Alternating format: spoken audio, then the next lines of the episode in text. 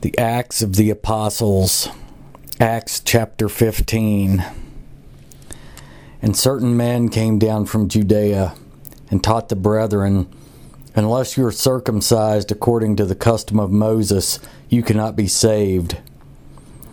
Therefore, when Paul and Barnabas had no small dissension and dispute with them, they determined that Paul and Barnabas and certain others of them should go up to Jerusalem to the apostles and elders about this question.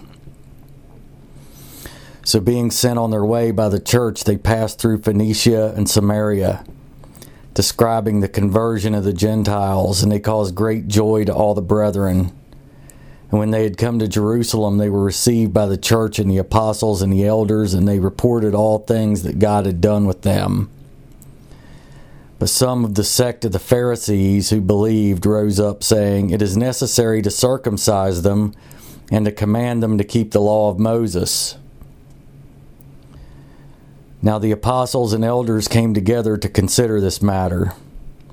And when there had been much dispute, Peter rose up and said to them, "Men and brethren, you know that a good while ago God chose among us that by my mouth the Gentiles should hear the word of the gospel and believe. So God, who knows the heart, acknowledged them by giving them the Holy Spirit, just as he did to us, and made no distinction between us and them, purifying their hearts by faith. Now therefore, why do you test God by putting a yoke on the neck of the disciples, which neither our fathers nor we were able to bear? But we believe that through the grace of the Lord Jesus Christ, we shall be saved in the same manner as they." Then all the multitude kept silent and listened to Barnabas and Paul, declaring how many miracles and wonders God had worked through them among the Gentiles. And after they had become silent, James answered, saying, "Men and brethren, listen to me. Simon has declared how God at the first visited the Gentiles to take out of them a people for his name. And with this the words of the prophets agree, just as it is written, 'After this I will return, and will rebuild the tabernacle of David, which is fallen down. I will rebuild its ruins, and I will set it up, so that the rest of mankind may seek the Lord. Even all the Gentiles who are called by my name, says the Lord who does all these things.' Known to God from eternity are all his works. Therefore I judge that we should not trouble those from among the Gentiles who are turning to God, but that we write to them to abstain from things polluted by idols, from sexual immorality, from things strangled, and from blood. For Moses has had throughout many generations those who preach him in every city, being read in the synagogues every Sabbath."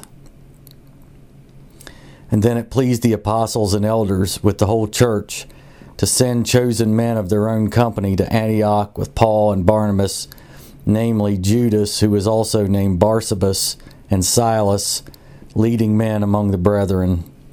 And they wrote this letter by them: "The apostles, the elders, and the brethren, to the brethren who are of the Gentiles in Antioch, Syria, and Cilicia, greetings.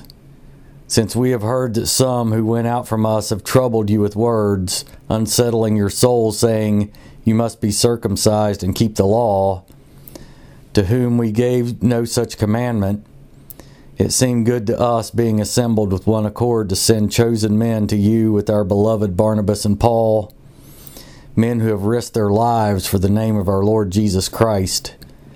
We have therefore sent Judas and Silas, who will also report the same things by the word of mouth, for it seemed good to the Holy Spirit and to us to lay upon you no greater burden than these necessary things: that you abstain from things offered to idols, from blood, from things strangled, and from sexual immorality.